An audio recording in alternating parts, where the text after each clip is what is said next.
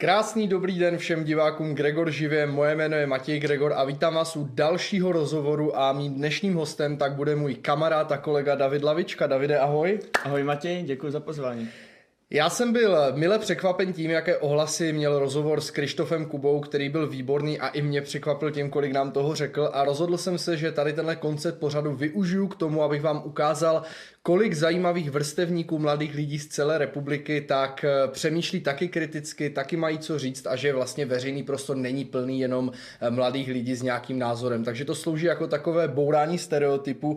Eh, Davide, ty si od nás přijel z Olomouce nebo ze Zlína? Přijel jsem dnes z Olomouce, ale pocházím ze Zlína, v Olomouci pouze studuji vysokou školu. No, minule jsme tu měli Prahu, tak dneska máme zastoupení Moravy.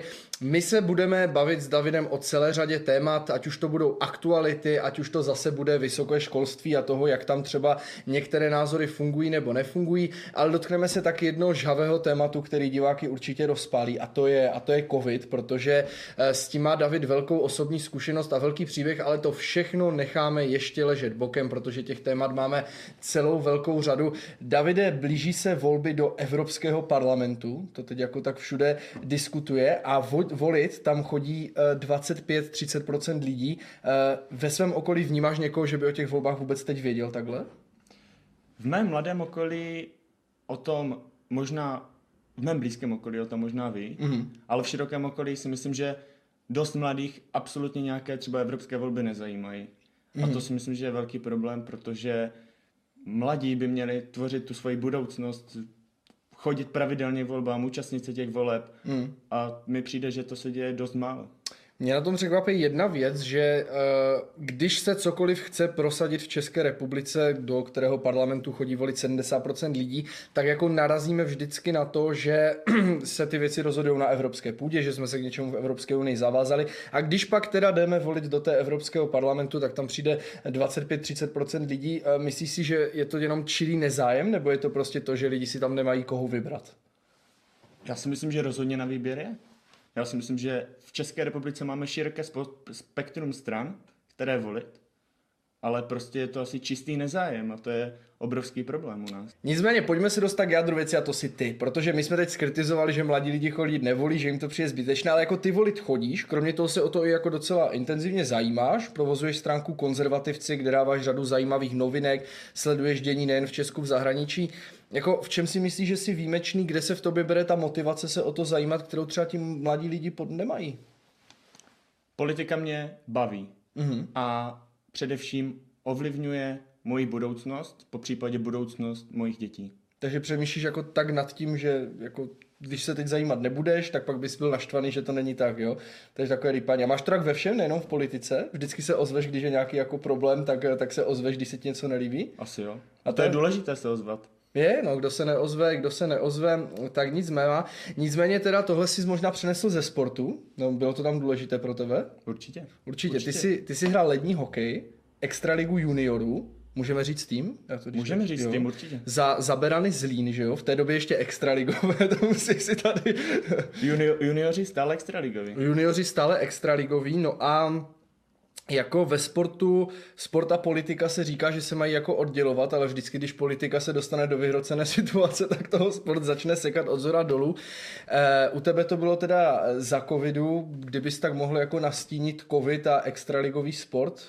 Covid mi zkazil kariéru hokejovou. Zničil mi moji hokejovou kariéru. E, za covidu padlo spousta nezákonných e, opatření, spousta bylo ta diskriminace a ovlivnil výrazně moji hokejovou kariéru tím, že jednoho dne padlo i nařízení, pokud nemáte prodělaný covid v posledních 180 dnech nebo mhm. nejste očkovaní, nemůžete hrát hokej. A já jsem byl jediný, nebo aspoň u nás jsem byl jediný, kdo se nenechal šikanovat a rozhodl jsem se tak, že jsem ukončil svoji kariéru ve Zlíně. To ti bylo 18? 18 roku. Od kdy jsi hrál hokej? Od 4, od 5. Byla to v podstatě celý život jsem to hrál. Denodenně jsem chodil trénovat, stalo mě to finance, čas, úsilí, a... a ze dne na dne to takhle v podstatě skončilo. Samozřejmě já jsem pak pokračoval ještě ale už v nižší soutěži, v podstatě mm. hodně na amatérské úrovni. A celý, celou kariéru byl takhle ve Zlíně od začátku? Nebo se od začátku ve Zlíně. Mm-hmm. Kolik vás tak bylo tam kluků, kteří tak hrajou v tom jako juniorském družstvu 20, 30? 20-30 nás tam hrálo, přičemž 4-5 odmítali nějak to očkování mm. například a byl jsem bohužel, bohužel jediný, kdo to odmítl až tak, že prostě přestal, přestal hrát.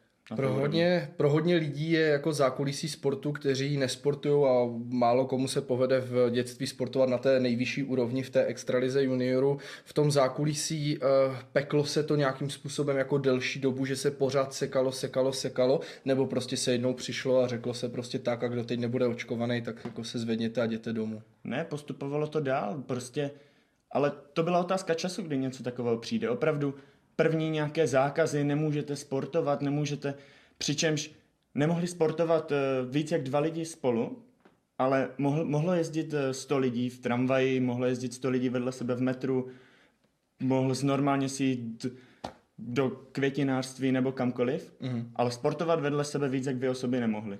Nerozumím tomu. A takhle to přesně začínalo, až to došlo prostě do toho, k tomu nejhoršímu. Mm. A to bylo to, že prostě nejste očkovaní, tak máte prostě smůlu, hrát nebudete.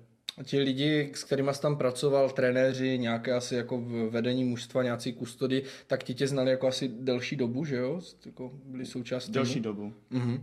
Tam byla tam nějaká vůle, jako když viděli, že opravdu prostě se, protože ono to padlo na tom očkování, že jo? Že teda jsem se nechtěl nechat očkovat. Nějaké testy nebo takhle, to už tam vůbec nebyla žádná možnost? Nechat se testovat nebo? Jediná možnost, co byla, byl prodělaný covid. V posledních 180 dnech já jsem ho bohužel neprodělal v těch posledních 180 dnech. Říkáš, a bohužel měl jsi pocit, že prodělal, ale neměl jsi ho potvrzený? Ne, neměl jsem pocit, že jsem ho prodělal. Já to říkám bohužel, že kdybych ho prodělal v těch mm-hmm. 180 dnech, mohl jsem třeba teoreticky ještě hrát. Mm-hmm. Ale neprodělal jsem ho, takže jsem měl prostě smůla. Jiná možnost nebyla. To bylo jasné nařízení a nepřišla tam ani žádná lidskost, která pak... Na tu chci... jsem se právě chtěl na tu lidskost zeptat, eh, že ti do toho skáču... Uh jste mladí kluci, děláte, co vás baví, co milujete, přijde takové šikanozní nařízení vlády, všichni, ví, všichni věděli, že to byl nesmysl, přesto se tam neobjevil nikdo, kdo by tě chytl za ruku a řekl, já to za tebe vyboju, ať mě klidně odsud vyrazí? U nás v tom Zlíně bohužel ne. A já tam jako nechci na nikoho, to nemají být žádné osobní útoky, nebudu mm. ani nikoho zmiňovat. Jasně. Jediný, kdo mě v podstatě podržel, to bylo až později, až bohužel už jsem v tom Zlíně přestal hrát, tak e, to byl trenér Kroměříži, který mě teda podržel, on přišel s tím, že teda mě tam nechá hrát, že tady tohle nebude řešit, protože byl asi na stejné straně barikády, na které jsem já. Mm-hmm. Ty jsi vlastně, eh, když už člověk hraje v těch 18, 19, tak se vlastně láme to, jestli se ten člověk bude živit tím hokejem profesionálně, nebo jestli z toho bude prostě pěkný životní koníček a bude z něho třeba trenér. Znám to z okolí, protože v tom věku víceméně jsme, kdy asi někteří kluci se teď do toho dostávají. Eh, měl jsi před tím covidem nějakou svoji vizi, že prostě budeš profesionální jako hokejista? Hrál jsem to, ten hokej, 15 let. V podstatě denodenně, takže to je sen každého kluka, který to začne ten sport mm. dělat a který to hraje takovou dobu. A o to víc to pak mrzí, když to dopadne ještě takovýmhle způsobem. Dneska to je dva roky zhruba, celé dva, dva, tři roky. Dva roky, dva, tři, no. Dneska už se covid vlastně téma není, dá se říct, že žádné opatření neplatí, přišla jako nějaká satisfakce, někdo, když už se tak nařízení změrňovali, nikdo se neozval, Davide, pojď se k nám vrátit, už můžou hrát. To už bylo asi pozdě, já už jsem zůstal v té Kroměříži a už bych asi se nevrátil ani i mm. kvůli, kvůli škole, kterou studuji v Olomouci, už jsem zmiňoval a v podstatě jediné, co mě podrželo, tak byla ta Kroměříž, ale to už, to už je pozdě. Mm, mm, tomu rozumím. V covidu ty se zmínil důležitou věc, celá řada nezákonných eh, věcí, která byla, správní soudy to potom mazaly, ať už to byly roušky, ať už to bylo povinné cokoliv, nebo ty retrospektivní zákony, kdy se něco zpětně vyhlašovalo. Eh, jako jsi člověk, kterému dneska, které, pro kterého jsou ty politické témata to, co je teď, anebo máš v sobě třeba i motivaci, že jednou by si spřál, aby, nebo přál, že bys jednou chtěl bojovat za to, aby se k tomuhle někdo vrátil a ti lidé, kteří tohle to vymýšleli, kteří tyhle zákony porušovali, ještě za to nesli nějakou politickou odpovědnost. Protože, a to je to, proč se k té otázce dostávám, lidé, kteří o tomhle rozhodovali, ať už koaliční nebo opoziční, pořád v politice. Rozhodně. Rozhodně lidi by si měli okamžitě vzpomenout na to, co se tady dělo před těmi dvoumi lety, kdo to vymýšlel a nenechat to jenom tak. A vidíme poslední průzkum, jak to vypadá. A lidé, lidé na to na absolutně zapomněli. Zapomněli na to, že soudy to takhle smetávají dolů ze stolu mm. s tím, že je to nezákonné. A to my jsme všichni přece věděli, že to je nezákonné, že je to porušování nějakých osobních práv a svobod, mm. že je to prostě diskriminace. Mm. Uh, měl jsi ty v té chvíli nějakou chuť se tomu bránit, uh, třeba soudně, měl jsi nějakou chuť, padaly tam ty myšlenky, zajdu se poradit s právníkem, co můžu proti tomu dělat, anebo se cítil jako bezmocný v té chvíli? Asi spíš bezmocný, už, už toho bylo na mě moc, to už, to už byl druhý rok, snad to už končil druhý rok, co tady byl ten covid a už to už byla bezmoc, už jsem se cítil zoufalý, byl jsem rád, že aspoň v Kroměříži mě vzali v podstatě na milost a mm. bylo to nešťastné. Ještě bych se to dotkl jednou otázkou a to je ta lidskost, o které ty jsi mluvil, že znecítil lidskost. Uh, já jsem osobně měl tu zkušenost, když jsem třeba vystupoval na těch demonstracích, vraťme děti do školy a podobně, tak eh, mě psali jako šílení lidi, že jim zabijím babičku a podobně, jo, lidi z jiného koutu republiky.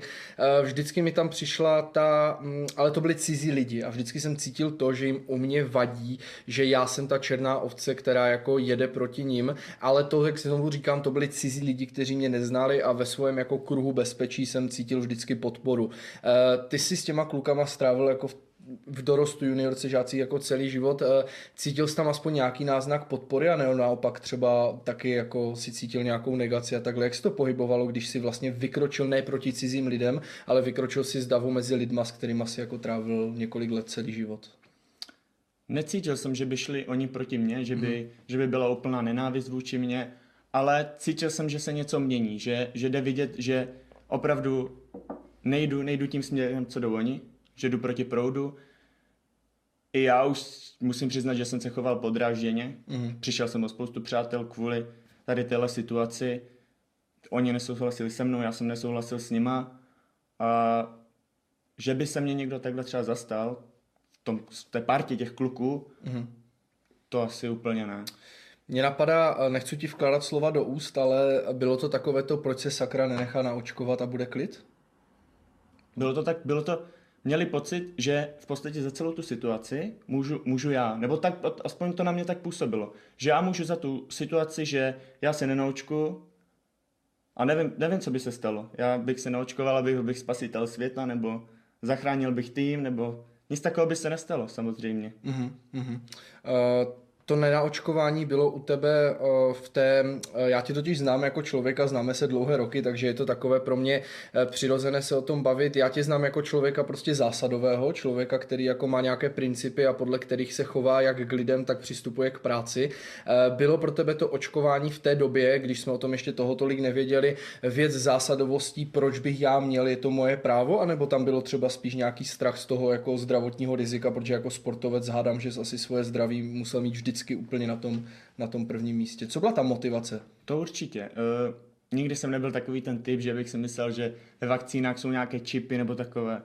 Ale ty vakcíny, nejsem, nejsem odborník, ale poslouchal jsem názory odborníků, opravdových odborníků, ne lidí, kteří nám tady tvrdili, že budou mrazáky na ulicích a podobné věci. Hmm. A jasné bylo to, že to očkování, ta, ta vakcína byla z ničeho nic ji někde vyhrabali, nevím, jestli byla ani funkční. Osobně jsem tomu nevěřil. Mm-hmm. A za dru- na druhá věc byla to, byl, byl ten princip. Prostě někdo mi přijde a vnutí mi, vnutí mi vakcínu, vnutí mi to, že se musím nutně naočkovat, když o té vakcíně za, za, za prvé nic nevíme. Mm-hmm. A ještě mi se mi snaží tvrdit, že by snad, že je to nepovinné. Ale je to nepovinné, ale hokej hra nemůžeš, pokud se neonaučkuješ. Je to nepovinné, ale nemůžeš si jít do, hospody, nemůžeš jít se ubytovat do hotelu. Mm-hmm. Když položím úplně uh, otázku hodně lidí dneska a konec konců i Andrej Babiš, který vlastně, uh, který vlastně uh, i v době covidu byl premiér a dneska takhle, tak se pořád uh, jako uh, mluví o nové totalitě a takhle. A já jsem v těch výrazech jako student historie takový vždycky opatrný, ale když se zpětně dívám na covid a když teď poslouchám ten tvůj příběh poprvé takhle podrobně, tak mě napadá, uh, můžeme jako říct, že v té době jsme žili v totalitě? Za mě určitě. Podle mých osobních zkušeností to, jak jsem to cítil, tak určitě. Hmm. My jsme eh, dneska v době, kdy eh, se nám eh, na ty naše práva jako nesahá jenom, jenom, kvůli, jenom kvůli zdraví, kdy vlastně v době covidu byl silný argument, že někoho tím zachráníme a to se hrozně těžko proti tomu bojovalo, ale dneska vlastně se jako práva lidí omezují, protože chceme zachránit planetu nebo protože chceme reagovat na nějaký fiktivní problém nebo takhle. Ehm, máš pocit, že společnost se z covidu alespoň trošku poučila a už nad některými věci přemýšlí kritičtěji, anebo náš pocit pocit, že se v covidu jako otestoval nějaký model, který teď jako pokračuje dál, anebo máš na to úplně jiný názor, abych ti neříkal, co máš ne, tady? To, to přesně s tím modelem, to se mi líbí. Přesně mi přišlo, že to se otestovalo, to fungovalo a teď to jede dál. Mně přijde, že lidi jsou naprosto neponaučitelní, někteří, ať tady ne, ne, nezautočím na všechny, někteří a chybí nám takové kritické myšlení. Lidi, jak už jsem říkal, si teď dneska už nespomenou na tu dobu covidovou, na třeba pří, příběhy, které říkám tady já, které opravdu poznamenaly spoustu životů tady lidí u nás a je to obrovská škoda. Kde teď vidíš, že se opět snaží nejvíce, ať už vláda, nebo řekněme, můžeme mluvit o nějakém světovém trendu, protože covid prostě byl celosvětový trend, všude se k tomu až na velmi vzácné výjimky přistupovalo právě těmihle totalitními, totalitními praktikami. Eh, kde teď ty, jako student, který už samozřejmě teď už covid není, teď už zase jsme se nějak vrátili teda do situace, kdy to pro nás není téma, tak kde ty teď nejvíce cítíš jako mladý studující člověk, který asi eh, ještě nemáš děti, že jo, ani manželku, takže svobodný se vším všudy, tak kde teď cítíš, že se šahá po tvojich právech, kde se teď cítíš omezovaný? Určitě je to nějaká svoboda slova. Už, už mám strach i když už, už to země padá, mm-hmm. někde něco říct nahlas. A je to asi po, pozůstatek z toho covidu, z té doby toho covidu. A určitě je to třeba nějaké nesmysly, které přicházejí k nám třeba z Evropské unie. Mm-hmm. Zákazy aut na benzín a naftu, ztráta práva VETA, to všechno jako na sebe souvisí, navazuje je to dost. Všechny ty věci jsou ale, kdybych ti měl oponovat, samozřejmě s tebou v tomhle hodně souhlasím, ale kdybych ti měl oponovat, tak můžeme říct, že zákaz aut Evropská unie podkládá nějakými věcmi v rámci ochrany přírody, uhlíkových emisí. Co se týká svobody slova, tak se často mluví o tom, že se tím bojuje proti nějaké nenávisti, že vlastně to, co někdo řekne, může urazit někoho jiného. Eh, když vlastně přemýšlíš nad těma argumentama, které jakoby vždycky předkládá ta protistrana, která to dělá? Rozhodně nad tím přemýšlím, ale jako přijdou, přijde mi to dost směšné, nějaké tady výmysly, jako jsou třeba dezinformace, takové věci. Kdo bude rozhodovat o tom, co, co je pravda, co je lež, co je dezinformace? Mm-hmm. Jako, má na to někdo mandát? Ne, nemá. No, už, už jsou takový, už se zakládají ty mandáty, na všechno jde udělat mandát, ale eh, zase, když se dostanu k tomu, ty jsi říkal, že už ta svoboda slova, že už dneska to z tebe padá. Eh, padá z tebe ten strach, že tě jako bude persekuovat ten systém, tak jak tomu bylo v těch režimu, prostě letíš z práce, letíš ze školy, tady letíš, a nebo ti jde spíš o to, že se budeš cítit vyloučený těma lidma, jako s kterýma se, s kterýma se bavíš? Určitě obě dvě varianty, hmm. z každé trochu. Protože to jsme viděli právě za toho covidu, který jsme zmínili, lidé přicházeli do práci.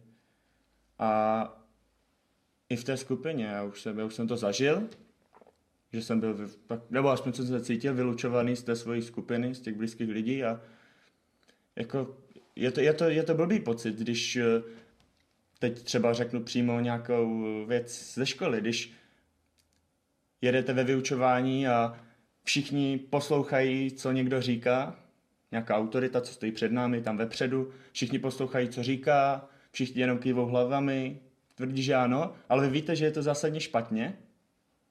A teď ozvat se, neozvat se, říct, říct, že je to totální nesmysl, neříct. Všichni se na vás otočí, smějou se vám. Ale dnes už, dnes už to ze mě padá. Dnes už jako si říkám, no co, ať si myslí, co chtějí. Je to můj názor a já cítím, že je to pravda, tak to řeknu. Cítíš se někdy ty pohoršený tím, co říká někdo jiný? To asi ne. Každý má právo říct svůj názor. Já si to myslím úplně stejně, akorát právě, právě je, to, je to o tom, že oni ti lidi se jako cítí podráždění tím, co někdy říkáme. Já třeba jsem řekl uh, nějaké, uh, nechci tady se vracet k tomu covidu, ale když se dostanu do současnosti, tak řeknu, co si jako o něčem myslím, tak nejčastější nálepka, jako že Ček pro ruský a takhle tak a podobně. Uh, myslíš si, že bojovat proti tomu je právě nejlepší tím tvojím způsobem, že kdyby to lidem začalo být jedno, tak, tak jim ten konstrukt spadne? Určitě. A je prostě třeba se ozvat. Jako, je to nejdůležitější a tady ty nálepky pro ruský a takové věci, tak to už jde mimo mě. To na sociálních sítích dostávám den denně a tohle je dobré přehlédnout, vůbec, se na, tě ne, vůbec na to nereagovat, neodepisovat. Nejlepší věc na to. Zméně, eh, ty, eh, když sleduješ politiku, tak eh, já sleduju tu tvoji stránku znouzení konzervativci.cz, tady je to někde, Instagram bude, bude někde lítat.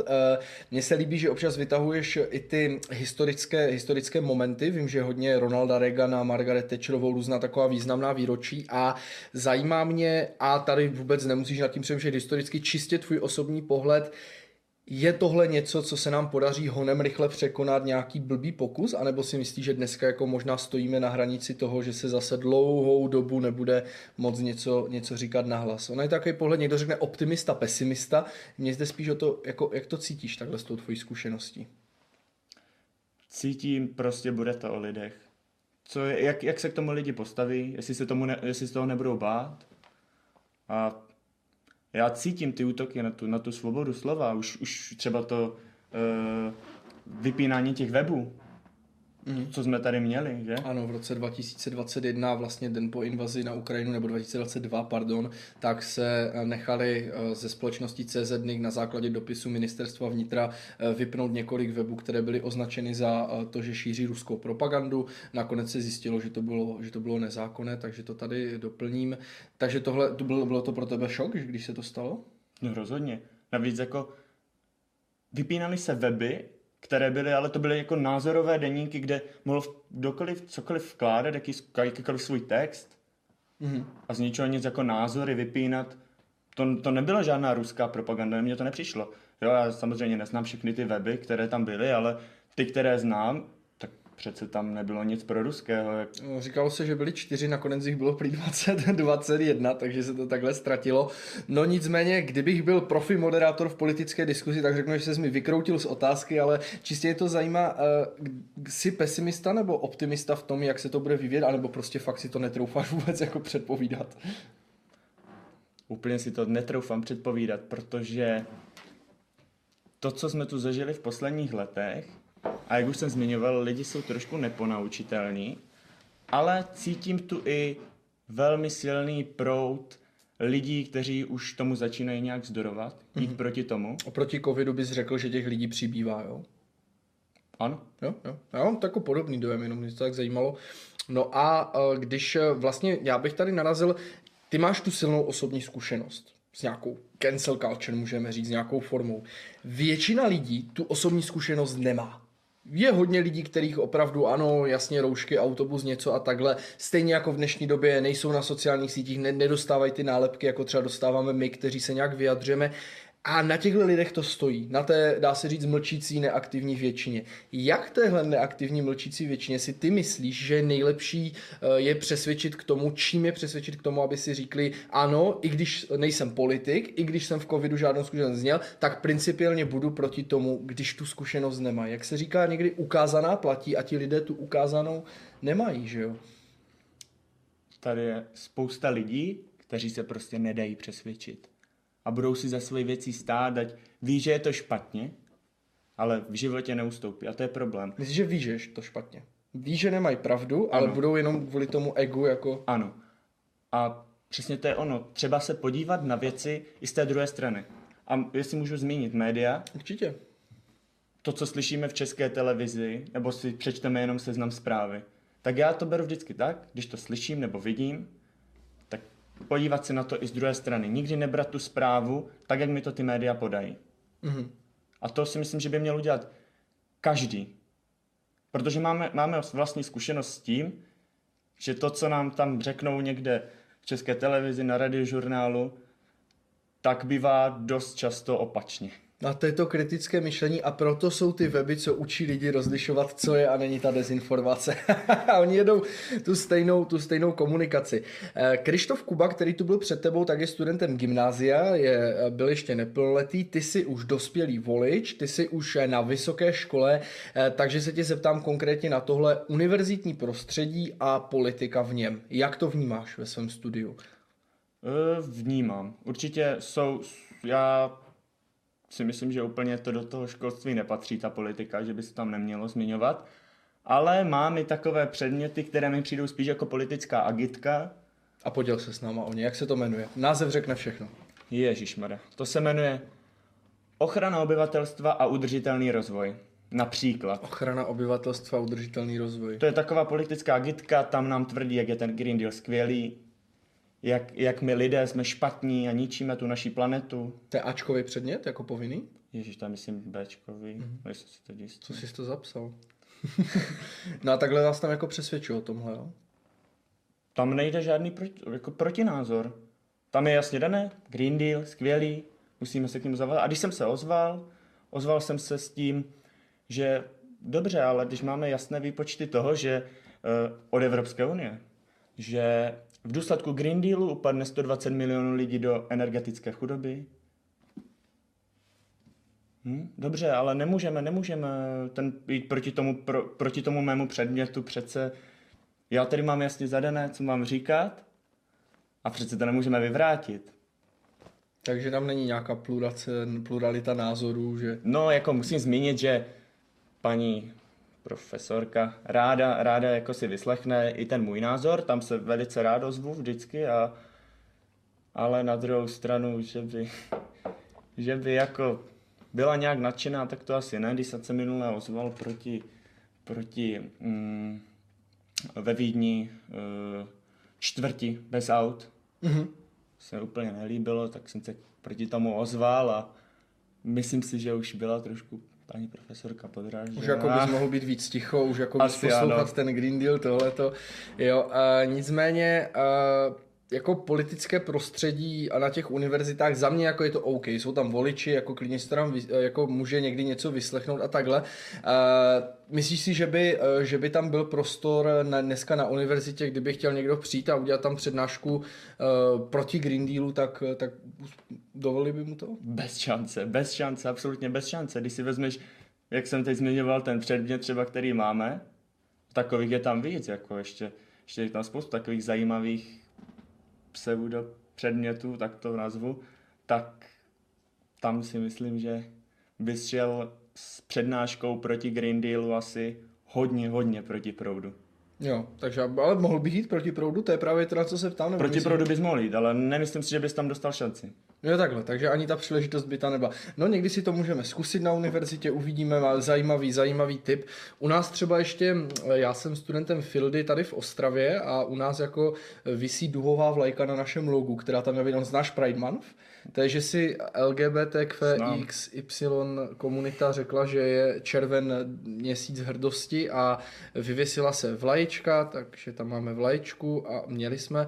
No a změnila se profilovka a zatímco na konci června se vlaječka stáhla, tak profilovka zůstala už roka půl stejná. Takže eh, logo naší univerzity je už roka půl duhové, ale já mám pocit, že naše jako filozofická fakulta je fakt jako šíleným způsobem jako mimo, šíleným způsobem eh, jako agituje šíleným způsobem se tam teď jako dělali různé přednášky, já nevím, o oslovování nebinárních lidí nebo nějakém respektu, jako mazec, jako úplně to přijde čím dál horší. Ale já zaměřu na češtinu historii, to jsou ty nejnormálnější katedry. U vás taky?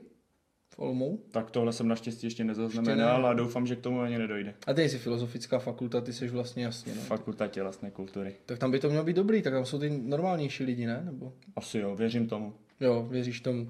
No nicméně, ty se teda do politiky uh, nějakým způsobem angažuješ tím, že jsi teda se mnou spolustraník eh, ve Svobodných, uh, formujou se i společně s tebou Mladí Svobodní, což s čím mám obrovskou radost, a jestli nás sleduje někdo mladý, tak ať nám pisne do directu na e-mail, všechno tady teď běží a pojďte, pojďte to s náma. Mm, Myslíš si, že to je jeden z těch uh, smyslů, jak se to může pokročit, že opravdu zapojení mladých lidí do politiky i z té druhé strany to může vyformovat? Nebude pak jenom více, více zbytečných jako mladých lidí? Je to důležité. A jsem je, strašně to. rád, že, že vznikají mladí svobodní. Myslím si, že je to, máme skvělou partu, skvělou skupinu lidí. To je pravda. A, a je to do budoucna určitě velmi dobrý krok a doufám, že se nám podaří vytvořit něco většího a určitě budu rád, když se další mladí, kteří nás třeba sledují, přidají k nám. Víš co, většina mladých politických organizací je, že se jako lidi, kteří ještě neprošli pubertální změnou, tak se jako takhle tak i do saka s úplou kravatou jako toho starého střihu soudružského a e, chodí na konference, přednášky a poslouchají tam věci, kterým spola rozumí. Milan Kundera konec konců v žertu řekl, že mládí je jeviště e, nedozrálých jedinců, kteří e, urputně bojují za a opakují názory, kterým jen spola rozumí, ale jsou jim naprosto oddáni. A to je problém podle mě těch mládežnických organizací napříč politickým spektrem, že to jsou prostě fakt jenom děti hrající si na politiky a strašně jsem bojoval za to, ať to v těch mladých svobodných není jinak. A ty jsi jeden z lidí, který do toho bude s Honzou Pantálkem, Filipem Leškem dalšíma mluvit. Jak si myslíš, že by podle tebe měla uh, ta mladá organizace, co by měla dělat, co měla být její jako činnost, do čeho se ty lidi zapojou, aby fakt z nich nevyrostly jenom další jako schránky, do kterých se flash diskem nahraje názor, ale aby si vytvořili kritické myšlení. Já si myslím, že ale u nás se tohle, tohle úplně nehrozí. U Proč myslíš? svobodných. Já si myslím, že máme skvělou partu lidí a k nám, no to jo, k nám, přichází, k nám přichází pravicově založení lidé. Co to je? Chytří. Mladí lidé, pravicoví. Pravice a inteligence je Ne, to jsem, to jsem nespojoval, to jsem nespojoval. Pravicoví. Milující no, no. nízké daně, volný trh, svobodu slova. Mm-hmm. A No ale kdyby jsme tahali po setkáních a tam jsme jim jenom diktovali, co si mají myslet a focení v kravatách, tak se z nich taky přece časem stanou političtí. Nebo co si myslíš, že měla být činnost té mládežnické organizace takhle? Co ti chybí, že by měli ti politici s těma mladýma dělat?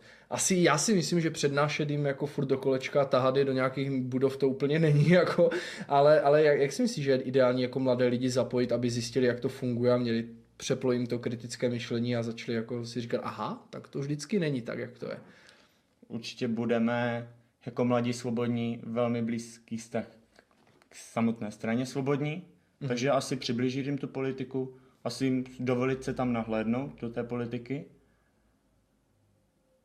A sami jim rozhodně nebudeme říkat, co si mají myslet, to jako v žádném případě. No tak to v Mladých Pirátech ale, by zletělo, ale na místě, hned Ale my, my jim nabídneme, co si třeba myslíme my, samozřejmě svoboda svoboda slova, svoboda nějakých názorů.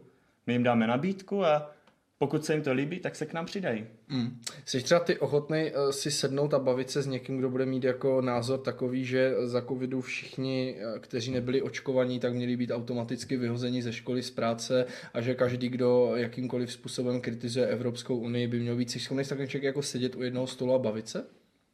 Zatím asi jo, protože jsem nic takového velkého nezažil a já ti dám kontakt na pár lidí z Twitteru, to bys mohl mít jako čekací listinu, bys měl hodně dlouhou. Davide, blíží se nám velké volby sněmovní, blíží se nám velké volby evropské. Česká republika se šíleně zadlužila, máme zase dluh vyšší o 1 bilion korun, s čím do toho vstupujeme.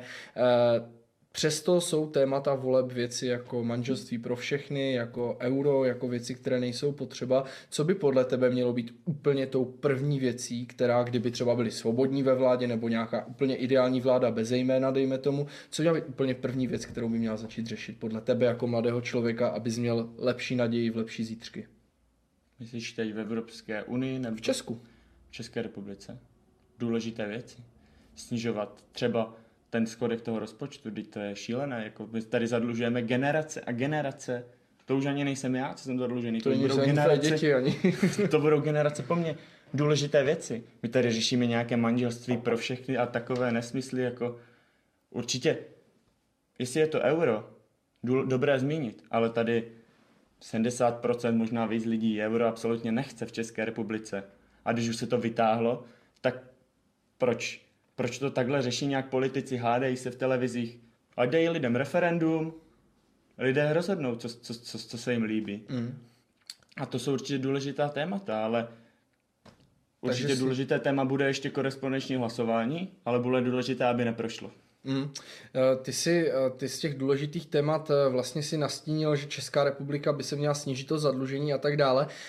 Jsme v Česku, kde vidíš ty příležitosti pro Českou republiku? V čem si myslíš, že jsme jako lepší, nebo v co nám jde lépe než ostatním, na čem to stavět, co je ta naše česká přidaná hodnota, díky čemuž to zvládneme ten dluh prostě překonat a zvládneme to. Co si myslíš, že je jako výhoda přední, přední záležitost českých lidí? Nevím, moravských. Nevím, nevím, čím zvládneme překonat ten dluh. Určitě tím, že budeme kriticky myšle, myslet, že budeme chodit k těm volbám, že se budeme zajímat o to, co se kolem nás děje, že nebudeme brát jen tak povrchově ty informace, ale budeme se dohloubky zabývat tím, co se opravdu děje, že budeme přemýšlet nad těma věcma.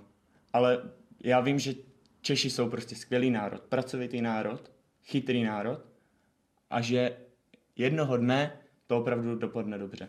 Já mám úplně ten stejný názor a jsem rád, že tady právě, když se bavím s dalšími lidmi v mé věkové kategorii, tak vždycky skončíme takhle optimisticky. Davide, já ti moc děkuji za to, že jsi dneska přišel, myslím si, že to bylo zajímavé. Diváky samozřejmě poprosíme, aby dali palec nahoru, odběr na náš kanál se zvonečkem a napsali do komentářů klidně, eh, jak se jim to líbilo, možná i otázky na tebe, ty to pak určitě odpovíš určitě. určitě. A můžete nám psát do komentářů, koho si právě do téhleté židle nebo křesla máme pozvat příště. No a já se na vás budu těšit jako vždycky každou středu a neděli u živého vysílání a každou úterý u evěřených zpráv nebo dalšího rozhovoru. Podpořit nás samozřejmě můžete i nákupem v našem e-shopu pravdavítězí.cz nebo QR kódem, který vidíte na levé části obrazovky. Já vám ještě jednou děkuji za zhlednutí, Davidovi děkuji za velmi příjemný rozhovor a že se s náma podělil o svoje pocity a o svůj velký příběh, který by určitě neměl zapadnout a budu se na tebe těšit kdykoliv příště a hlavně v naší práci. Díky moc. Děkuji. Děkuji za pozvání.